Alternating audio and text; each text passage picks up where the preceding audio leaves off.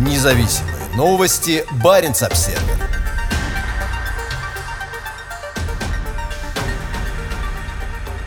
Жителей в Баренцбурге стало намного меньше.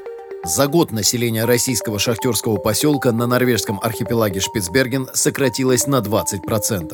Баренцбург – единственное остающееся постоянное российское поселение на острове Западный Шпицберген, самом большом острове архипелага. Шпицберген находится под полным суверенитетом Норвегии, но по договору 1925 года всем подписавшим его странам предоставлены равные права на рыболовство, охоту и добычу полезных ископаемых. В случае России это означает добычу угля. Большинство рабочих и жителей поселка – это граждане России и Украины. Как и в случае с норвежской государственной шахтой в Свеа, которая закрылась несколько лет назад, добыча угля в Баренцбурге также нерентабельна. Как сообщал ранее Баренц Обсервер, в 2017 году под вечной мерзлотой на глубине более тысячи метров ниже уровня моря было добыто 140 тысяч тонн угля. 30 тысяч тонн были сожжены на местной угольной электростанции, обеспечивающей поселок теплом и электричеством. Остальное было отправлено в Великобританию. За добычу угля и жизнедеятельность поселка отвечает российский государственный трест «Арктик Уголь». По всем меркам это моногород. Согласно последним данным, опубликованным статистическим управлением Норвегии, с мая 2020 года совокупное население пирамиды и Баренцбурга сократилось на 20%. С 501 в прошлом году до 400 человек сейчас. С конца 90-х годов пирамида – это город-призрак,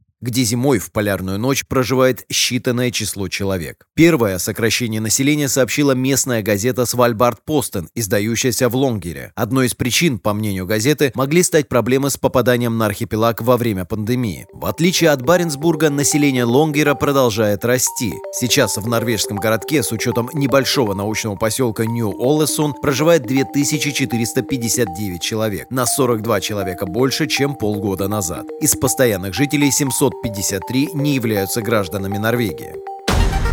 Независимые новости. Барин обседный.